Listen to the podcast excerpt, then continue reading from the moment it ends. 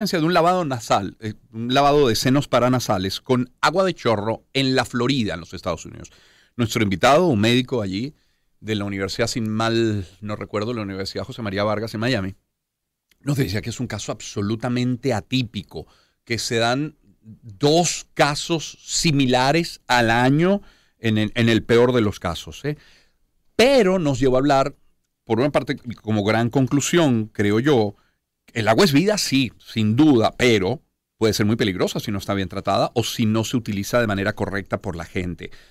Eh, terminamos hablando de la calidad del agua, no de la cantidad, de la disposición de ella, no, de la calidad del agua.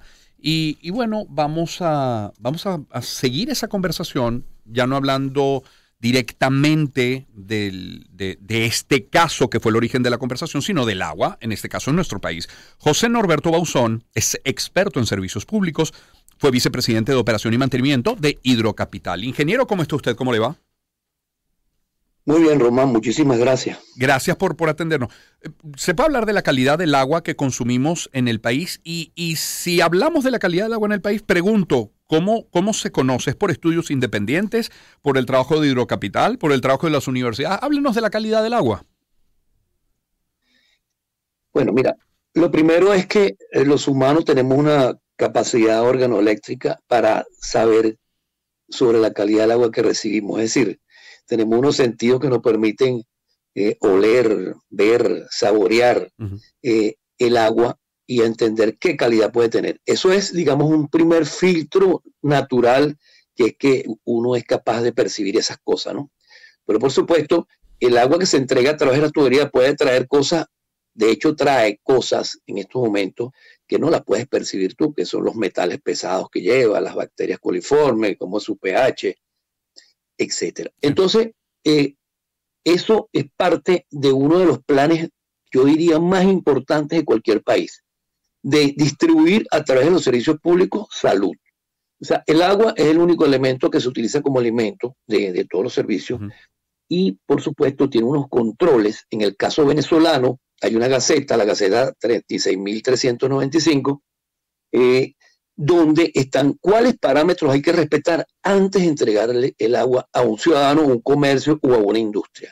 Lamentablemente en estos momentos, pues ni por cerca eh, he visto unas imágenes de, las últimas entregas de agua a través de los grifos en varias partes, inclusive de la región capital, que es una de las donde más se cuidan de que no, digamos, no tengamos ese caso extremo.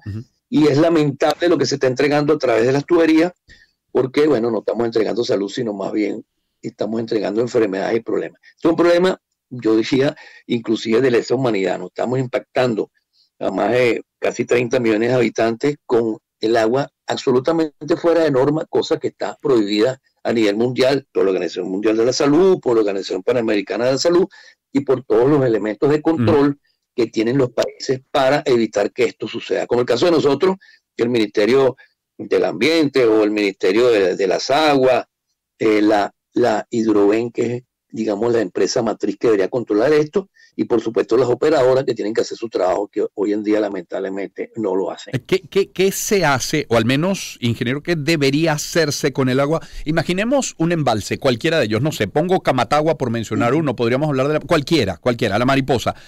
Una vez el agua está almacenada allí, ¿qué debería ocurrir con ella desde ese punto hasta que llegue hasta mi casa?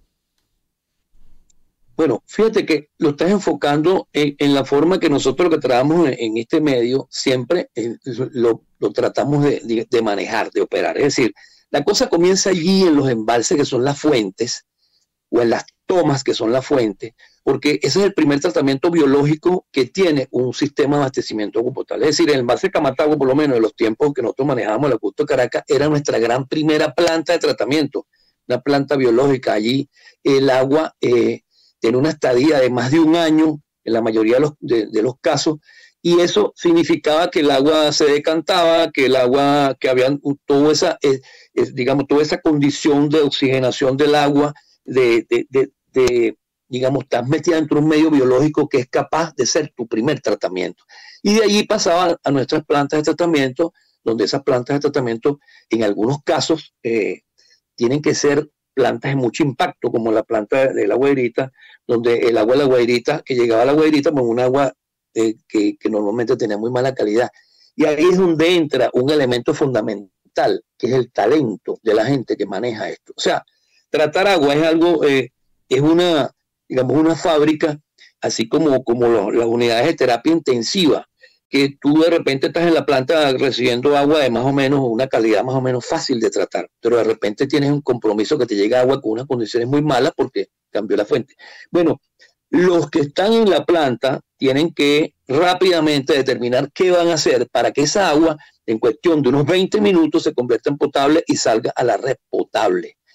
Y eso no se hace con magia ni brujería, eso se hace aplicando un procedimiento que comienza eh, a entender qué es la calidad del agua que está entrando a la planta, y eso lo entiendes tú a través de los muestreos que hace el laboratorio que debe funcionar dentro de la planta, y después en el recorrido de la planta, pues hay una serie de controles que van revisando cómo va cambiando esa calidad del agua y dónde tienes que, por decir así, apretar y dónde tienes que aflojar, es decir, dónde tienes que meter más sustancias o menos, qué está pasando con el agua. Y finalmente, bueno, después ese proceso de decantación, el proceso de floculación, el proceso de filtración, el proceso de cloración, de decantación, e entregas a la red agua en condición de potable. Bueno, eso no es posible si tú no tienes, primero, una planta funcionando correctamente de la A hasta la Z, es decir, que todos los elementos operativos de la planta funcionen.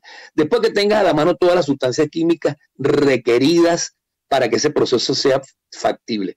Y por último, lo más importante, bueno, si usted no tiene el talento para que entiendan eso, pues ustedes pueden tener todo lo demás, tiene que, puede tener muchísimo real, puede tener muchos asesores, pero si usted no tiene la gente allí que entiende ese proceso y es capaz de convertir esa agua que era barro en agua potable, usted seguirá eh, entregándole a la ciudadanía lo que hoy día le entrega, ¿no? Puro barro. Estamos... Ese, es más o menos un cuento de la planta de tratamiento. Mm.